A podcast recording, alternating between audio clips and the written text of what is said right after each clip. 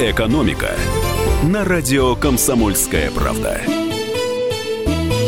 Как вымирает Россия, кто будет платить за ремонт ветхого жилья и почему бизнесмены в нашей стране чувствуют себя неважно. Эти темы мы обсудим в ближайший час. Это программа об экономике на радио «Комсомольская правда». У микрофона Алексей Иванов.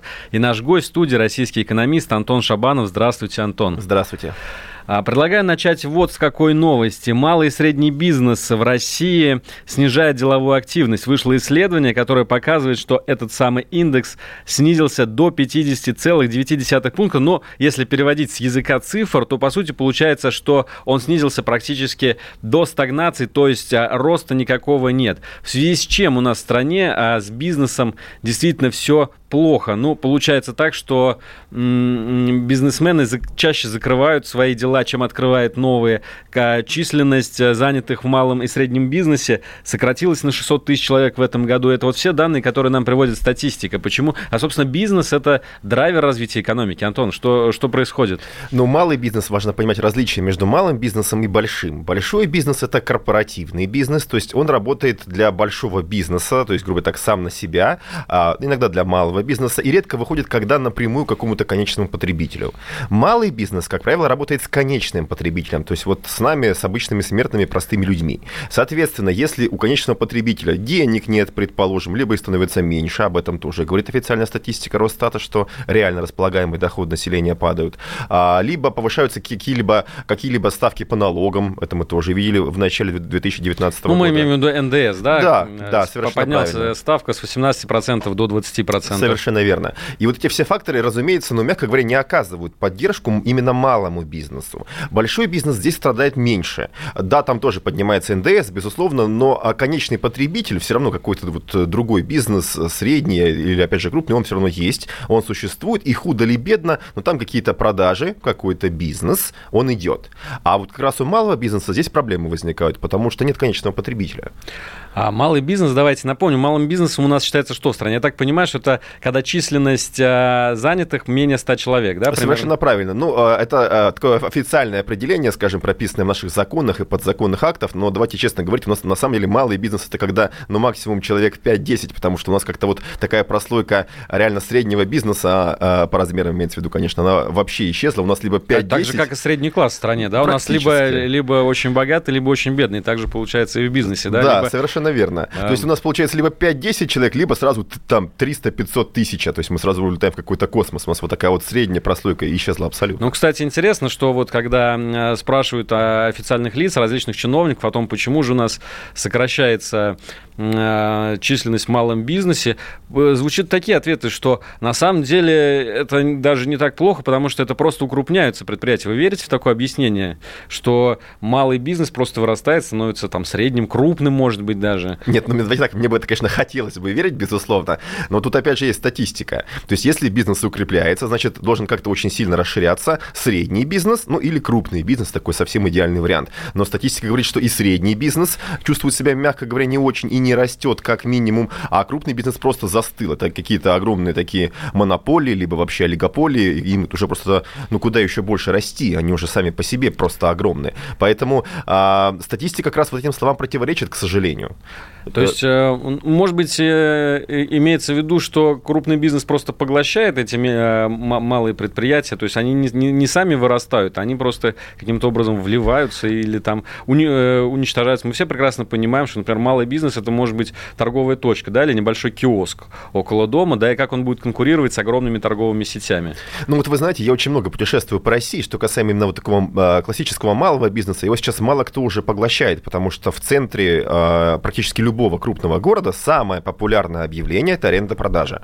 То есть малый бизнес съехал, а новый туда не заезжает, как раз то, что мы с вами обсуждаем. Поэтому сказать, что кто-то их поглощает, если бы поглощали, тогда бы торговая точка работала по-прежнему. Вряд ли. Они просто уходят с рынка по большей части. Есть, разумеется, интересные идеи, как правило, какие-то изобретения, патенты, а, которые поглощают какой-то крупный бизнес. Да? Ну, вот, предположим, у нас а, один из самых таких известных и крупных банков Российской Федерации очень любит всякие IT-проекты сейчас скупать для того, чтобы как раз свой бизнес. Ну, это примерно ситуация со стартапами, да, когда да. стартапы покупают э, технологические компании, например, да, или те же банки. Совершенно правильно. Чтобы, это, использовать, интегрировать их в свою да, систему. Да, причем там покупается не столько бизнес-то, на самом деле там покупается какая-то идея, ноу-хау, какой-то патент, какое-то изобретение. Вот такие поглощения в Российской Федерации, да, известно, они довольно-таки часто, они случаются. А вот именно чтобы покупали хорошо какой-то развитый малый бизнес, чтобы его дальше развивать, либо вливать уже в свою существующую структуру и делать либо средним, либо крупным, а, ну, я за последние три года, ну, буквально по пальцам одной руки могу такие случаи пересчитать, поэтому, мне кажется, это скорее чудо. Мы достаточно часто общаемся с бизнесменами по э, роду, так сказать, своей работы, и вот очень часто звучат жалобы, что, во-первых, бизнесу в России работать а, сложно в белую, потому что очень большое а, налоговое давление идет, фискальное разного рода давление, а во-вторых, работать полностью соблюдая все нормы закона, потому что эти самые законы очень часто противоречивы, между собой не согласуются, и также э, исполнение всех абсолютно норм закона требует э, огромных денежных вложений. Несмотря на это, у нас э, все время с трибун мы слышим, что говорят нужно дать послабление бизнесу, сделать регуляторную гильотину, освободить его от э, каких-то проверок ревизоров, которые постоянно приходят, там замеряют э, э, разъемы в стене или что-то еще. Конечно, дело нужное, никто не спорит, но иногда доходит просто до абсурда. Вот что, что с этим делать? Насколько у нас зарегулированность бизнеса присутствует в стране, по вашему мнению? Вы знаете, это очень философский, очень сложный вопрос, потому что понятие зарегулированности бизнеса, оно всегда соизмеряется с каким-то этапом развития вообще экономики в целом. А, сказать, что сейчас у нас очень сильно зарегулированный а, бизнес, я бы не сказал. У меня есть много знакомых, которые живут в Европе и в Америке в том числе. Вот там сильно зарегулированный, потому что там а, экономика уже сильно развитая. Но там, если вы эти все регуляторные препоны один раз прошли, вот у вас пошло счастье. Вы спокойно себе работаете, получаете какую-то прибыль, у вас все хорошо. У нас проблема в том, а, что мы зарегулированы на постоянной основе. То есть даже если, предположим, вы свой бизнес открыли, вы думаете, что у вас наступило счастье, ха-ха хочется сказать, да, то есть у вас постоянно будут какие-то проверки, будут постоянные изменения в законах, вы точно за ними не будете успевать. Потому Для что... этого нужно как минимум содержать огромный штат юристов, да, Как которые... минимум, да, совершенно правильно. А это уже получается, ну, как минимум средний бизнес уже. То есть, то есть вы должны сразу входить в средний бизнес с соответствующим капиталом, объемами и так далее и тому подобное, его поддерживать. Это очень сложно. Поэтому я бы сказал, что у нас а, а, такой сверхзарегулированности а, именно нет. Но то, что у нас зарегулированность, она на постоянной основе, это действительно есть такая ну, проблема. То есть постоянно меняются, да, какие-то правила игры. Совершенно верно, да. И вот если бы просто хотя бы их не меняли какое-то время, или если хотя бы какие-то вот отрубили старые, действительно новые сразу не начали бы вводить, это, мне кажется, было бы интересно, потому что все говорят про какую-то гильотину. Да, а, регуляторная гильотина. Да, но тут, опять же, когда говорят про эту гильотину, они говорят, что давайте так, мы все старое отрубим, а быстренько новое напишем. Это опять же получается изменение. То есть бизнесу опять придется перестраиваться, да, не под все законы, которые отрубят, под какую-то часть. Но это все равно будут какие-то изменения. И, разумеется, а, бизнесу небольшому это всегда дается очень непросто. Но все-таки вот говоря о философских вопросах, вы сказали, что предыдущий мой вопрос был философским. Почему у нас вот мы уже в, в таком в капиталистическом, так скажем, обществе живем сколько? 30 лет, да? Почти. 30 ну, почти, лет. Да. А почему у нас до сих пор так э, спотыкается вот эта вся история с э, бизнесом. То есть мы так и... У нас, может быть, менталитет так и не, не, не стал предпринимательским в нашей стране за все это время. Может быть, у власти менталитет не стал предпринимательским.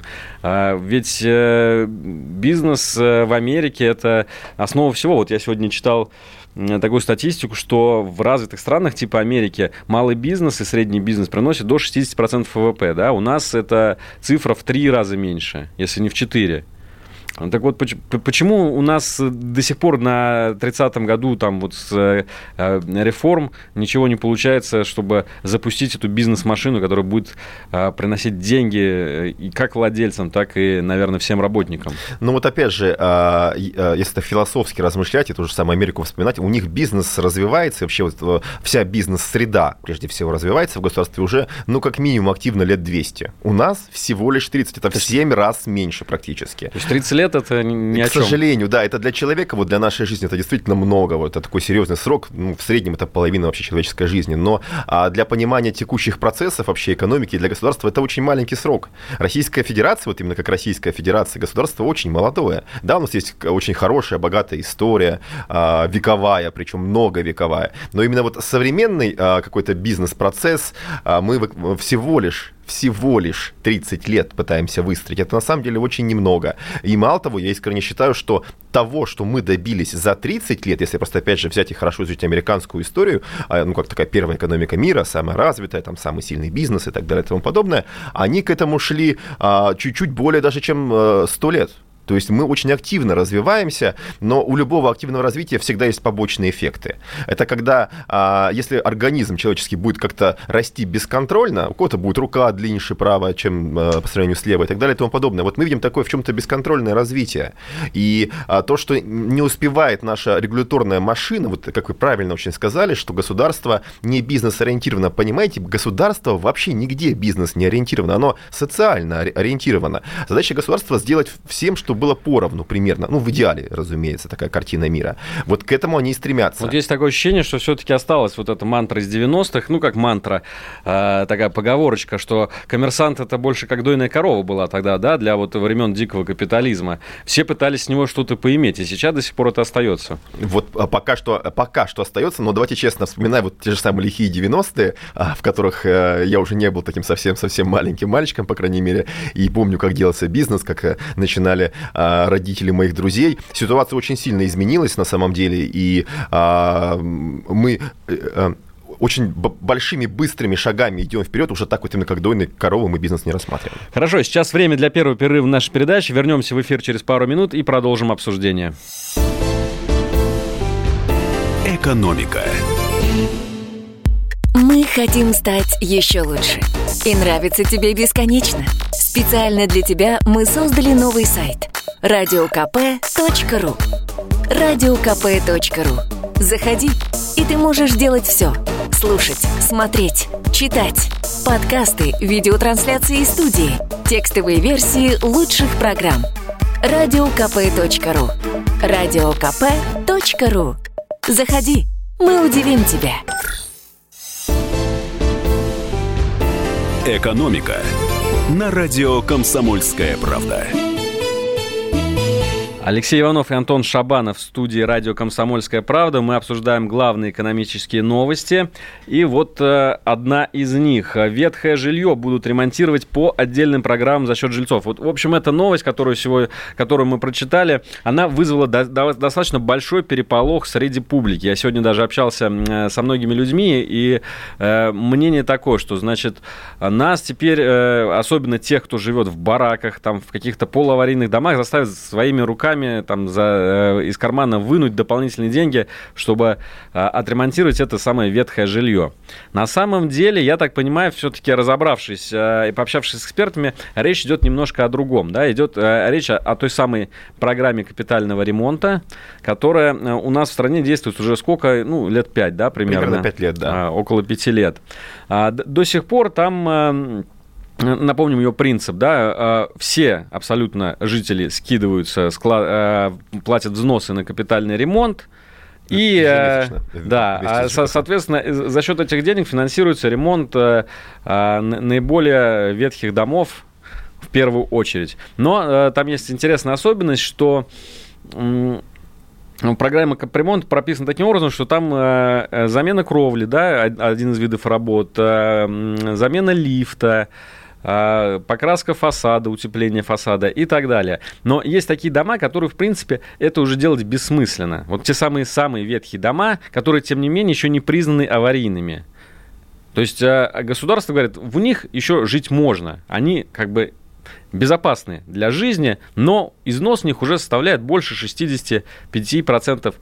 Вот. И для них придумывается новая программа под программы капремонта, э, в которой будут прописаны поддерживающие виды ремонта, то есть там будут э, делаться не те виды работ, которые на обычных домах, которые еще можно спасти как-то и действительно капитально отремонтировать. Это будет уже не капитальный, а поддерживающий ремонт. Жителям по крайней мере, так нам а, гарантируют а, чиновники, ничего а, доплачивать не нужно будет. А, вот по вашему мнению, Антон, а, логичная мера. Нужно ли вообще ветхое жилье каким-то образом ремонтировать? Или все-таки нужно нам все эти старые дома, которые остались еще с э, первой половины 20 века, если не старше, ну, если не говорить, конечно, о памятниках архитектуры, просто взять и снести? Вы знаете, вот вы сейчас это все рассказывали, мне почему-то такая крылатая фраза у нас вспомнилась «лошадь сдохла, слезь». А проблема в экономике всегда в том, что любое какое-то действие, ну, в идеальной экономике, по крайней мере, оно должно быть эффективным. То есть э, должна быть какая-то отдача. Поддерживать то, что в итоге вот уже лошадь сдохла, может быть, действительно все-таки лучше слезть, потому что те деньги, которые приходят э, в фонд капитального ремонта, ведь они э, более рационально будут их, вот если так совсем логически мыслить, распределить на те дома, которые действительно можно действительно восстановить. Там лошадь не сдохла, но просто нужно дать отдохнуть, покормить ее, согреть там и так далее и тому подобное. Вот эту лошадь еще есть смысл восстанавливать. А если э, дом уже реально аварийный, то есть как бы даже если его официально не признали, мне кажется, вот здесь вот чисто с экономической точки зрения это просто такая а, трата денег и и э, здесь это такие очень коррупционно опасные на самом деле действия, потому что в такие дома вливать можно огромные средства, по сути своей, потому что там сколько ни вкладывай, лошадь уже все равно Самое главное, сдохла. через 5 или 10 лет все равно придется сносить. Совершенно. Лошадь сдохла. То есть, а чтобы ее реанимировать, ее можно и уколами, там, не знаю, и этим вот электрошоком там ее пытаться реанимировать, там, да, что угодно. Прям вот огромное количество, но все равно лошадь этого не оживет. Поэтому а, чисто экономически это а, немножко такое странное заявление, но с другой стороны, понятно, что оно прежде всего социально ориентировано ориентировано. Мы сейчас уже говорим здесь не про экономику, а про какой-то а, социальный ориентир, потому что там живут люди. И если нет средств, чтобы вообще с нуля построить дом и их переселить, из двух зол здесь ну, ну, придется, к сожалению, выбирать меньшее. Другой вопрос, что в каких долях это будет перераспределяться вообще в фонде, а, то есть не получится ли так, что 70% будет уходить на аварийное жилье, а всего лишь 30% на а, восстановление а, а, ну, таких ну, еще не аварийных а, домов, которые просто находятся в плохом состоянии. Вот это вопрос. И пока что он как-то подробно не был освещен. Вот посмотрим, как эта ситуация будет развиваться. Давайте послушаем. У нас есть а, мнение по этому поводу Сергея Степашина, известный человек. Это председатель общественного совета Минстроя, глава наблюдательного совета фонда ЖКХ. И он расскажет а, нам о том, как государство видит эту проблему. Да нет, за никакой за изношенное военное жилье граждане платить не будут, для этого есть фонд. Раз в новом законе, который будет принят, видимо, до конца года, такой категории, как ветхое жилье, не будет. Будет только аварийное жилье. Исследует комиссия дом, признает его аварийным, и он подпадает под соответствующий закон, согласно которому деньги на переселение из аварийного жилья дает фонд на 98%, то есть бюджет страны, ну и 2-3% региона. Так что это, видимо, либо устаревшая информация, либо неточная. На сегодняшний день я назову цифру. Нам нужно переселить 536 тысяч человек из аварийного жилья. Путин принял личное решение до 26 года фонду работу продлить, выделить деньги и переселять. Нравится это Минфину, и борцам с инфляцией или нет, это решение президента. Ну вот это мнение Сергея Степашина. Смотрите, э, то есть он говорит о том, что будет э, э, продолжаться программа переселения аварийного жилья. Опять же, не надо путать его с понятием ветхое жилье. Ветхое жилье – это жилье, у которого износ более 65%, но которое не признано аварийным.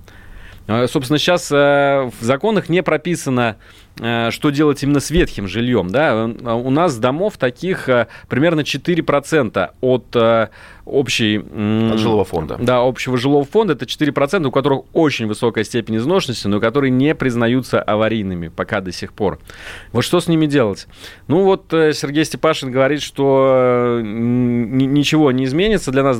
Давайте посмотрим. Но интересно, как вообще воспринимается программа капитального ремонта спустя 5 лет после ее начала. Недавно счетная палата выпустила свой доклад по этому поводу. И э, там э, достаточно громкая критика прозвучала о том, что э, ветшает за эти пять лет жилой фонд еще быстрее, чем раньше. То есть, точнее, его стало еще больше ветхого фонда, чем пять лет назад. Что это? Э, неудача, провал? Или, может быть, это естественный процесс, поскольку э, все-таки основное строительство у нас шло в советские годы, и уже просто срок эксплуатации этих домов выходит? Мне кажется, это логика, естественный процесс и очень сложные климатические условия в Российской Федерации. Если взять Сибирь, там огромные холода всегда, и давайте честно, там как бы не пытались эти дома утеплять, строить, но все равно никогда не будут вечными. Если взять наш а, крайний а, юг, наоборот, там всегда жара, сваи там тоже нужно очень специфически строить, э, потому что есть некоторые особенности. Про какие-то сейсмоопасные районы я вообще молчу, там отдельная песня. А у нас просто настолько действительно огромная, разная и очень непростая страна, а, что э, наш жилой фонд никогда не будет, ну как, предположим, а вот мне в прошлом году совсем ненадолго а, удалось побывать на Кубе. Там поставили какую-нибудь хибарку вот такую обычную. Там всегда солнце не трясет, все прекрасно, все хорошо, как бы, да, очень спокойный, ровный климат. Она себе там будет стоять очень и очень долго. Там она сотнями лет стоит, там, веками, а, а, даже десятками веков. У нас вот этот фокус не проходит, потому что, опять же, климат совсем другой. И это логично, что для того, это как из сказки про Алису в стране чудес, для того, чтобы быть на месте, нужно бежать. Для того, чтобы двигаться вперед, нужно бежать в два раза быстрее. Вот нам, к сожалению, в смысле ЖКХ, в смысле жилого фонда всегда нужно бежать в два раза быстрее. У нас довольно-таки большое население, да, оно как бы, к сожалению, в последний год сокращается, но оно у нас большое. Нам нужно много жилого фонда. Много жилого фонда, значит, нужно много строить, потому что очень много будет выходить из этого строя. А, ну, у нас, насколько я помню, большие цели по строительству а, нового жилого фонда, но вопрос в том, кто все это будет покупать. Ведь у людей, ну, кто мог приобрести квартиру, они уже приобрели, да? Сейчас у людей свободных денег, даже а, особенно если это люди, которые живут в ветхом жилье, в аварийном жилье, ну, если они не попали под программу переселения, в каких-то, может быть, даже хрущевках, да, и, и хотят улучшить свои условия, у них просто денег на это нет. Безусловно, ну, вот как я услышал эксперта, он же как раз и говорит о том, том, что аварийное ветхое жилье мы будем расселять. То есть тут все Ну, аварийное жилье будут расселять. Расселя... Расселяет его тоже уже а, несколько лет. И, э, ну, не, не все, честно говоря, э, кто должен был быть переселен, под это дело попали. Мягко говоря, да. да то есть там все... есть какое-то запоздание по программе. Безусловно. Здесь а, а, мне, мне кажется, я надеюсь, по крайней мере, что а, то, как коммуницирует государство вот, а, а свое понимание этой проблемы, что прежде всего а, будет такой очень а, доскональный разбор против с аварийным жильем. То есть понятно, что мы его вот расселим. И потом, когда начнется ветхое, вот там а, я слышал таких два кардинально разных варианта развития событий. Первое о том, что мы посмотрим. И, если это ветхое жилье аварийное, значит, мы опять расселяем. Если ветхое, это просто ветхое, то есть либо живите и ждите там, может быть... Даже, пока оно не станет аварийным. Да, ну как бы смешно, но ну, правда так, пока оно не станет аварийным, безусловно так. Пока и... вас трещина не пойдет по стене. Да, абсолютно так. Вот как бы смешно, но факт. Вот в такой стране мы живем. Либо второй вариант развития событий. Государство предполагает, некоторые чиновники уже высказывают э, такие предположения, что вот именно для тех, кто из ветхого жилья э, будет переселяться, э, госбанки будут давать такую очень-очень льготную ипотеку, прям совсем-совсем льготную, и это будет, ну, по крайней мере, подъемно. Не просто, никто не говорит, что это все будет просто, но это будет подъемно и возможно. В этом есть своя логика. А знаете, меня что удивляет? Я сегодня прочитал, что а, население исправно платит за капремонт. 95% у нас а, великолепная платежная дисциплина. С чем, вы эти, с чем вы это связываете? Вот у меня личное мнение, что это связано с тем, что люди просто, ну, что стали капремонт просто в общую платежку загонять, люди не видят, за что не платят, и поэтому 95%. числе, конечно, конечно, психологию здесь никто не исключал, и это в том числе. А, плюс, даже если кто-то не платит, а, не стоит забывать, что сейчас наши поставщики услуг ЖКХ, в том числе вот этот самый Э, аварийный фонд, они очень подружились, очень хорошо работают с коллекторами. Если какой-то действительно такой серьезный долг начинает уже накапливаться, э, никто сам не будет его из вас выбивать, как-то требовать, звонить. Для этого есть коллекторы, а общение с ними, ну, опять же, это такая отдельная, очень длинная тема. Давайте еще раз прервемся, вернемся после небольшого перерыва. Держите ваши приемники включенными. Экономика на радио КП. Экономика. Самара 98,2. Ростов-на-Дону. Иркутск 89,8. 91,5. Владивосток 94. Калининград 107,2. Я влюблен в тебя, Казань 98,0. Нижний Новгород 92 и 8. Санкт-Петербург. Волгоград. Москва 97 и 2. Радио «Комсомольская правда». Слушает вся страна. «Экономика» на радио «Комсомольская правда». И мы снова в эфире. Меня зовут Алексей Иванов. Напротив меня экономист Антон Шабанов. Обсуждаем нашумевшие новости последнего времени.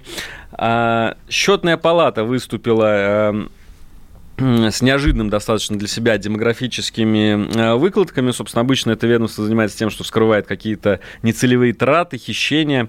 Ну, вот тут оно э, сообщило о том, что э, в России в этом году наблюдается естественная убыль населения. Не могу сказать, что это новость. Да? Мне кажется, об этом говорят достаточно часто. Но я все-таки приведу цифры с начала года и до 1 сентября, то есть за первые 8 месяцев текущего года численность населения сократилась на 52,5 тысячи человек, и это с учетом э, миграции. Да, у нас есть небольшая хорошая новость, ну, точнее, достаточно большая, о том, что умирать люди стали меньше, то есть смертность упала на 30 тысяч человек, но рождаемость упала еще больше, и за счет этого вот как раз у нас наблюдается естественная убыль населения.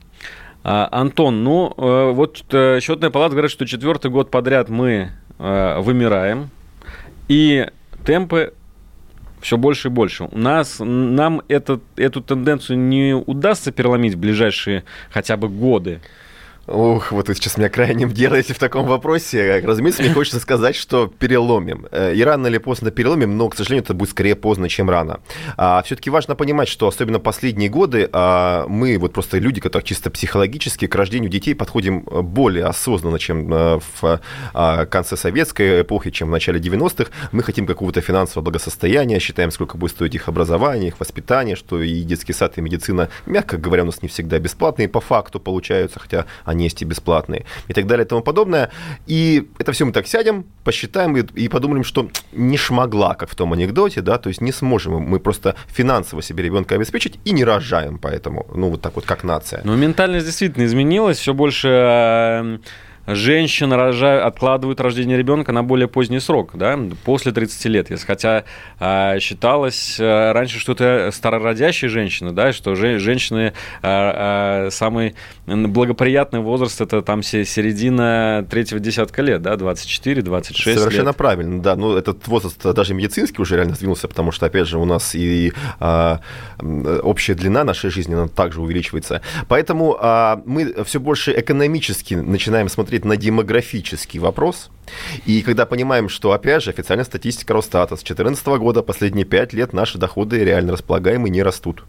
То есть мы можем позволить себе по факту, пусть там на 2-3 рубля ежемесячно все равно меньше. Меньше, меньше, меньше, меньше. А тут ребенок, это, ну, фин, э, а с финансовой точки зрения, это очень большая, огромная затрата. Это вообще такая инвестиция на будущее, абсолютно неликвидная, с сомнительной доходностью. Ну, потому что непонятно. Ну что, э, принесет какой-то доход он потом ребенок, ну так вот, если вот чисто экономически размышлять, да, да. мы над этим всем думаем и откладываем. И поэтому такую картину мы видим. А, пока наш экономический рост, к сожалению, колеблется в рамках стат погрешности 1,8%, это считается стат погрешность вообще. У нас там чуть выше 2, 2,2, ну, опять же, там а, чуть-чуть рост ошибся в расчетах где-нибудь, и вот вам уже мы где-то в районе нуля оказались. А, вот пока у нас такой рост, э, говорить о том, что у нас демографическая ситуация прям коренным образом будет меняться, не приходится.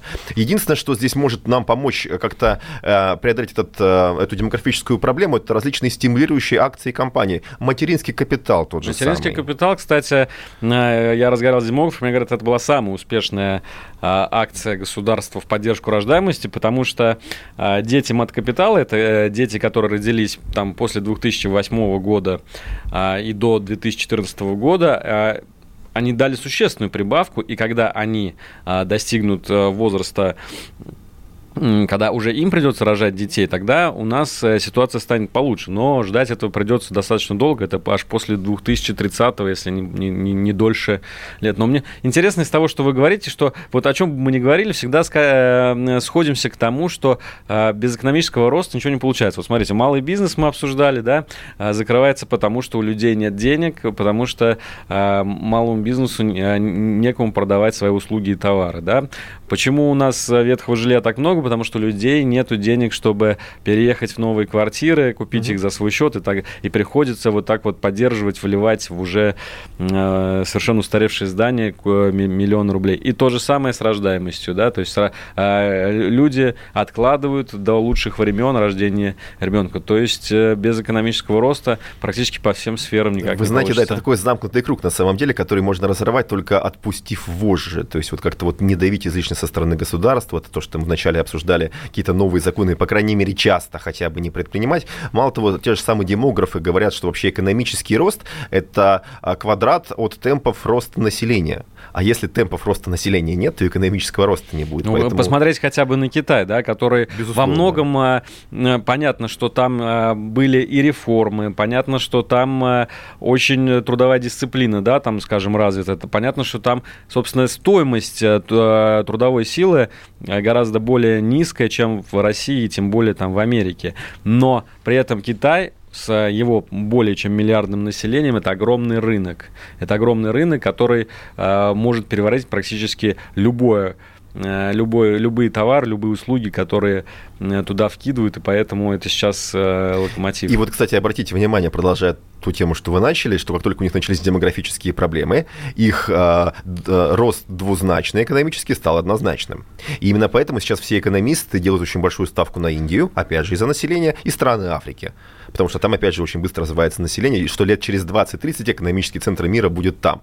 А нам, к сожалению, нужно либо вот прям вот так вот совсем-совсем обеднеть, как вот, эти, как вот эти страны, да, и уже просто рожать, потому что, ну, потому что вот есть чувство, вот есть любимый человек рядом, и мы рожаем. Вот просто потому что рожаем. Ну, собственно, известный факт, что высокий уровень жизни, он всегда э, сопровождается низкой рождаемостью, да, это, это проблема не только России, это проблема всего э, Запада цивилизованного, да, если брать да. первые там по развитию экономики страны мира, рождаемость там тоже на невысоком уровне. Либо есть еще один вариант развития событий, который я наблюдал буквально неделю назад. Мне довелось оказаться в Бельгии. А, и вот э, что я там прежде всего увидел, что очень много, а, ну, не бельгийцев, так мягко говоря, то есть приезжих, очень много турок, прежде всего. А, экспорт, экспорт э, Совершенно людей. правильно, миграция, да. То есть либо мы открываем границы и говорим всем приезжайте. Это, ну, это нормальный вариант, или он все-таки сопряжен с, некие, с некими сложностями? Мы понимаем, что, допустим, Америка та же, она а, тоже формировалась по принципу плавильного котла, да, то есть туда, а, но, но Америка это была практически табула раса, белая, белый лист, да, то есть туда приезжали ирландцы, итальянцы, а, испанцы и так далее. И за счет этого выросла мощная экономика. Сейчас, если а, в России открытие границы, ну, у меня есть просто сомнение, что к нам поют скандинавы, например, да, э, э, работящие там с трудовой этикой. Скорее всего, это поедут э, из более бедных азиатских стран. Конечно, безусловно, это будут проблемы а, криминального характера. Это как бы все проходили. Вспомните, опять же, когда Америка формировалась, что у них было? Постоянные войны, вот эти вестерны, гражданские войны, да, вот они так формировались. Банда Нью-Йорка, Банд, да, в том числе, кстати, да. Это как раз потому, что притирались различные нации, пытались жить дружно вместе. То, что мы научились э, делать с теми нациями, с которыми мы вот уже очень давно дружим, это одна песня. Но если мы сейчас откроем еще какие-то новые ворота, это будут какие-то уже проблемы такого социального и психологического характера. Сможем ли мы их преодолеть? Сможем, но это опять же будет очень много времени займет. Это не будет ни за год, ни за два, ни за три, ну, если повезет, за десять. А, и тогда уже как-то вот реально начнем развиваться. Это, это такой переходный период, да, который да, и это, и это, Чистилище, я бы Это сказал. очень сложный такой психологический период, потому что даже сейчас а, путешествуя в Москве, предположим, в метро, и наблюдая каких-то гостей, возможно, даже просто нашей столицы, я вижу, как такие, ну, а, худо-бедно коренные жители Москвы, пусть, возможно, тоже а, а, они откуда-то приезжие были когда-то, по крайней мере, но они очень непозитивно, так скажем, ну Да, москвичи в первом поколении. Да, да. Вот москвичи в первом, даже в первом поколении москвичи не очень хорошо так смотрят. Вот как раз, кстати, москвичи не в первом поколении очень так политкорректны по этому вопросу. Ну да, это оч- очевидные вещи. Но по поводу демографии я могу еще напомнить э, позицию наших властей, да, которые всегда говорят о том, что это не, э, связано не только с проблемами в российской экономике, что есть в этом и объективные факторы. Да? Э, это фактор как раз демографических ям прошлого. И что почему именно сейчас пошел провал, ведь он у нас росло население России, и не только за счет присоединения Крыма, а за счет естественной прибыли населения в начале допустим, тех же десятых годов, да, в 2012-2013 году.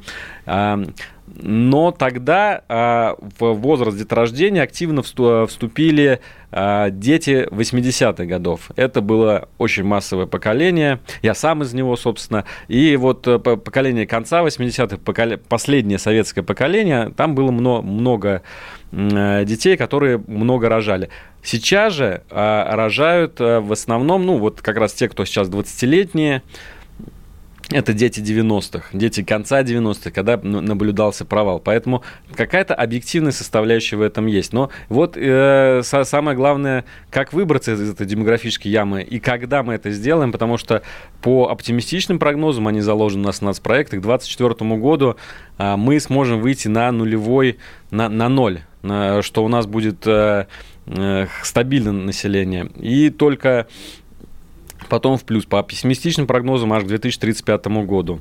Вот, Антон, вы больше пессимист или оптимист в этом отношении? Вы знаете, я больше реалист. Мой стакан полон всегда, потому что он наполовину полон водой, наполовину воздухом. Он же не в вакууме, да? Я реалист. 24 а, год – это реальный срок, действительно, чтобы выйти в ноль, но не больше. И а, как это будет ситуация развиваться дальше, большой вопрос. Мне кажется, психологию тоже в том числе нужно менять. Арабы те же самые. Пять детей в семье, а денег нет. Продолжим обсуждать демографию. После небольшой паузы вернемся в эфир через три минуты минуты. Экономика. Он прожил эти дни в томительном ожидании. Он считал каждую минуту. И теперь он возвращается. Он голоден и собирается утолить свою жажду. Его не остановить.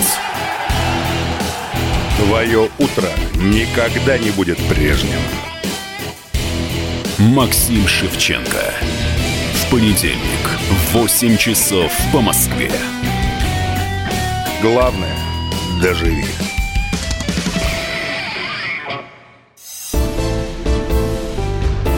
Экономика на радио «Комсомольская правда».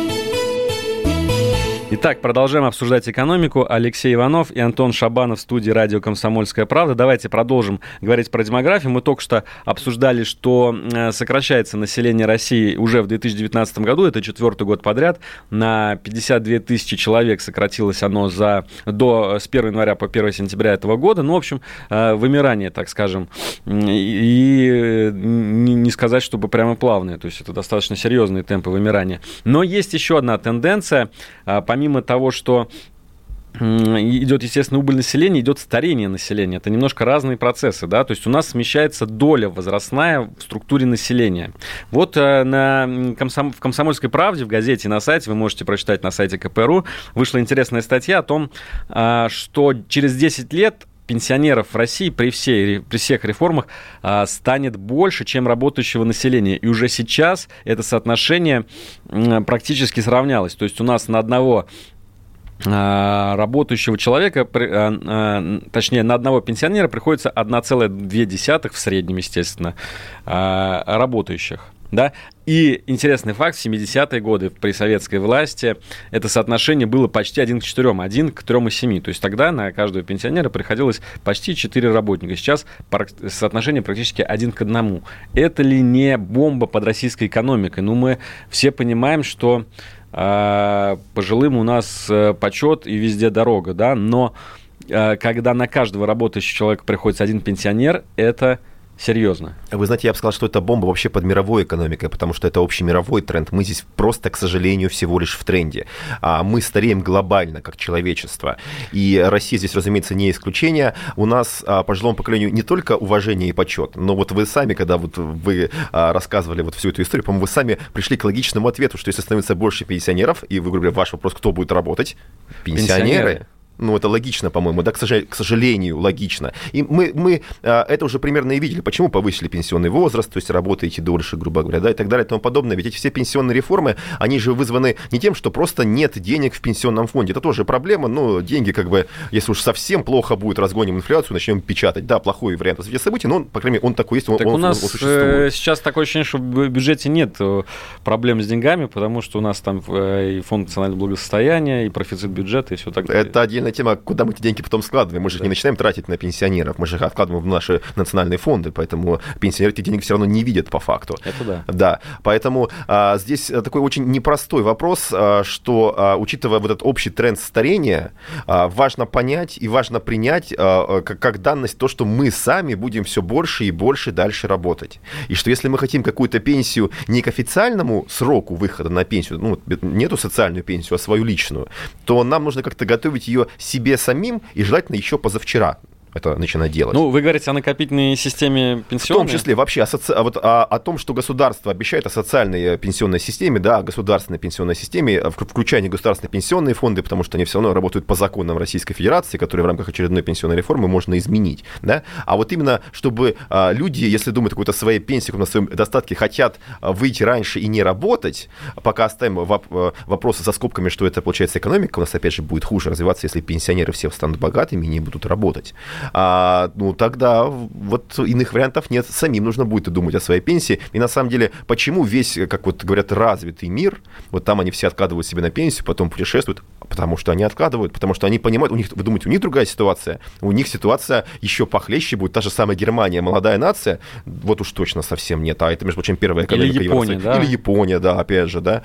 А, они понимают, что у них э, выбора-то два, либо работать, ну, практически до конца своих дней, вот до последнего вздоха, чтобы как-то просто себя содержать, либо заранее готовиться к своей пенсии и свою пенсию делать самому. То есть не потому, что пришел срок, вот вам выдали пенсионное удостоверение, а потому что вы написали заявление об увольнении, у вас есть деньги, и вы сами пошли на свою пенсию. Ну, кстати, я напомню, что у нас вот эта накопительная система, она дол- дол- долго шли и до сих пор, кажется, идут дискуссии о том, делать ли ее обязательной или добровольной, да, и вот аргументы э, сторонников того, чтобы делать ее обязательной для всех, да, потому что наш человек никогда не будет э, по своей воле что-то там дополнительно откладывать, особенно в э, пенсионные фонды, в негосударственные пенсионные фонды, скорее всего, потратит на себя сейчас, прямо здесь и сейчас. Это у нас тоже такой менталитет, жить здесь и сейчас, и не задумываться о том, что будет через 20 лет. А, Вы знаете, вот я тут немножко готов поспорить, потому что мировой опыт, опять же, говорит об обратном. Если взять США, у них там примерно 250 плюс-минус лет тому назад а, тоже произошла пенсионная реформа. У них была примерно такая же система, как у нас сейчас, то есть что-то там государство обещало. А потом государство, ну, просто э, признало, что эффективными этими деньгами не умеет управлять, а, пришло ко всем и сказало, вот ваши деньги, мы вам их отдаем, берите, управляйте сами. Часть, вы абсолютно правы, их просто пропили в различных там салонах, тогда это было там в барах и так далее и тому подобное, а часть стали думать, и именно тогда, кстати, стала очень сильно расти финансовая грамотность в США. А, м, американцы инвестируют, развивают свой, свой бизнес, свой рынок, свою экономику не потому, что они так радеют за Америку. У меня есть очень много знакомых американцев, ну, они патриоты, но очень в меру, так вот, очень в меру, поверьте мне, мы более патриоты своей страны, чем американцы. Но они понимают, что а, бизнес из бизнес, nothing personal, ничего личного, бизнес есть бизнес. А если хотим себе пенсию, побежали. Причем побежали буквально со студенческой скамьи. Ну, вот этот метод напоминает такой радикальный метод обучения плаванию, когда выкидывают просто из лодки. А, а, а иначе вы правы, сработает менталитет любого нормального человека. Ну, смотрите, когда можно не работать и получать, либо что-то делать, что-то изучать, работать и получать, разумеется, я всегда выберу способ не работать и получать. Я сам такой же человек, у меня такая же психология. Но когда мне придут и скажут, а вариантов у тебя нет, либо сам, либо, ну, сори, тебя предупредили. Ну, понятно. В общем, э, сейчас, наверное, тоже должен быть какой-то переходный период, чтобы, э, вы говорите, 250 лет назад, да, у нас вот сейчас только это все Конечно. происходит, все это в каком-то процессе только организации находится. И, наверное, может быть, только следующее поколение э, привыкнет к тому, что копить на пенсию нужно самому и начиная буквально со студенческой скамьи. Вы знаете, я вообще, вот так, честно говоря, так на внуков и правнуков только надеюсь, даже не знаю, сам ли смогу до них дожить, вот я даже не уверен, что мои дети даже это действительно смогут понять, а вот внуки, особенно правнуки, я думаю, да, это уже будет такое более финансово осознанное поколение. Вот то, что мы говорили про накопление пенсионное, когда человек сам начинает отвечать за то, каким будет его старость, безбедной или все-таки в нужде, то же самое можно отнести к здоровью человека, да, то есть если человек э, занимается своим здоровьем всю жизнь, то, скорее всего, и на склоне лет он будет достаточно подвижным, активным человеком. И тут мы м, подходим к какому-то рецепту достойной старости, как это, если ты будешь копить э, деньги на свою пенсию, ты будешь независим от государства на э, старости лет. И если ты будешь заниматься своим здоровьем, то ты э, сможешь э, не проводить это время в болезнях, а также в 60 лет уйти и нас- еще 20 целых ог- огромных два десятка лет наслаждаться А так хочется сказать, если хочешь быть здоров, закаляйся, если хочешь быть финансово независимым, независимым человеком, то об этом думает сам. Это действительно так. Если вы будете об этом думать заранее, то все у вас будет прекрасно. Не зря же у нас есть нас проект, связанный со спортом, а как раз вот именно спортом таким не профессиональным, а именно любительским, для того, чтобы мы себя оздоравливали, смогли жить действительно реально больше, не при помощи только одной медицины, то есть не решать какую-то проблему, а заранее ее предупреждать. Ну, а финансовое здоровье – это более сложный вопрос. Здесь, к сожалению, какой-то вот спортцентр э, так просто не открыть, какой-то финансовый центр, где будут раздавать финансовую грамотность, там какие-то как гири, гантели и так далее. Но, но а, этот процесс тоже движется, и финансовая грамотность у нас реально растет. Ну, давайте пожелаем всем нашим слушателям а, этим советам следовать. Время, а тем временем наша передача подошла к концу. Все, что не успели, обсудим в следующий раз. До новых встреч в эфире Радио КП. Живите богато, будьте здоровы. Экономика. Мужчина и женщина. На каждый вопрос свое мнение. Говори, говори, что ты? Почему именно сейчас? Они в 14-м, когда начали Донецк и Луганск долбать так, что пух и перья летели. Так ты сейчас-то ему зачем этот вопрос задаешь? Я задаю вопрос. Тихо. Чш. Накал страстей на радио «Комсомольская правда». Семейный подряд Норкиных в поисках истины. По будням в 9 вечера. Просто о сложном в программе «Простыми словами». Да я не Америку открываю. Больше? Я, я не понимаю, Подожди, когда пожалуйста. этот беспредел закончится. Не знаю.